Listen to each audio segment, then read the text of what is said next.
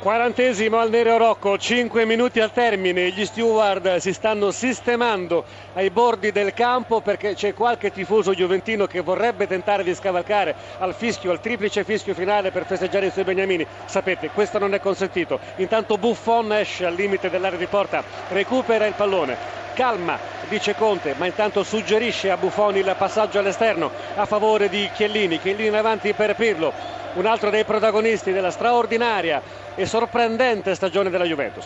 Largo per Caceres mentre il pubblico alza forte il suo coro di incitamento, mentre sventolano le bandiere bianconere, mentre qualcuno cerca di scavalcare le recensioni e di portarsi all'altezza del campo per poter entrare al fischio finale vigilano comunque gli steward, vigilano coloro che devono mantenere eh, l'ordine e la sicurezza mentre c'è Conti per i Cagliari che prova ad attivare Cossu. Cossu che parte sulla sinistra Juventus tutta protesa nella sua metà campo protesa soprattutto a chiudere i varchi protesa ad impedire al Cagliari di creare minacce. Cagliari che prova ancora sulla corsia di sinistra vediamo intanto al centro dell'area di rigore l'Arrivei il cross è per lui sfiora soltanto di testa, manca il rinvio nell'occasione Barzagli, c'è un cross ancora in area di rigore Juventina con Pirlo che da difensore libera proprio ai 16 metri. Maicon 4-2 per l'Inter.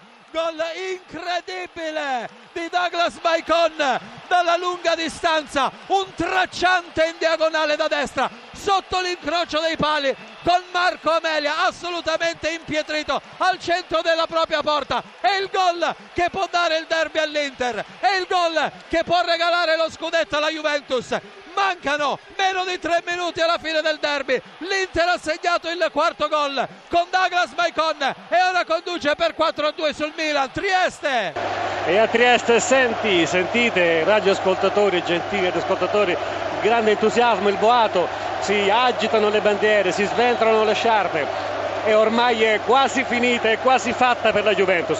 La palla viene giocata all'altezza della linea centrale. Vediamo la Juventus che disimpegna. La palla in questo preciso momento, il triplice fischio del signor Orsato. Quanto manca a Milano anche se qui la festa è scattata. 30 secondi soltanto con il Milan in attacco. Terremo la linea fino alla fine, la restituiremo subito a Trieste. Il cross di Boteghi nel rigore, il rinvio di Lucio, il signor Rizzoli che va a dare uno sguardo ai propri collaboratori mentre l'Inter parte in contropiede con Salè Zanetti il tocco per Pazzini profondità viene Franco bollato da Iepez Mediani il pallone tra i piedi guadaglia rimessa laterale. Rizzoli guarda il cronometro sta per finire il derby di San Siro. Mancano 5 secondi alla termine di tre di recupero concessi al direttore di gara l'Inter in vantaggio per 4 a 2 la rimessa laterale di Zanetti scambia sta per finire qui a Milano è finita! Cucchi. la Juventus è campione d'Italia. Questa data il 6 maggio del 2012 verrà ricordata a lungo dai tifosi bianconeri. Dopo sei interminabili anni la Juventus torna a vincere torna ad occupare un ruolo di primo piano nella storia del calcio italiano. Con una giornata di anticipo sulla fine della stagione la Juventus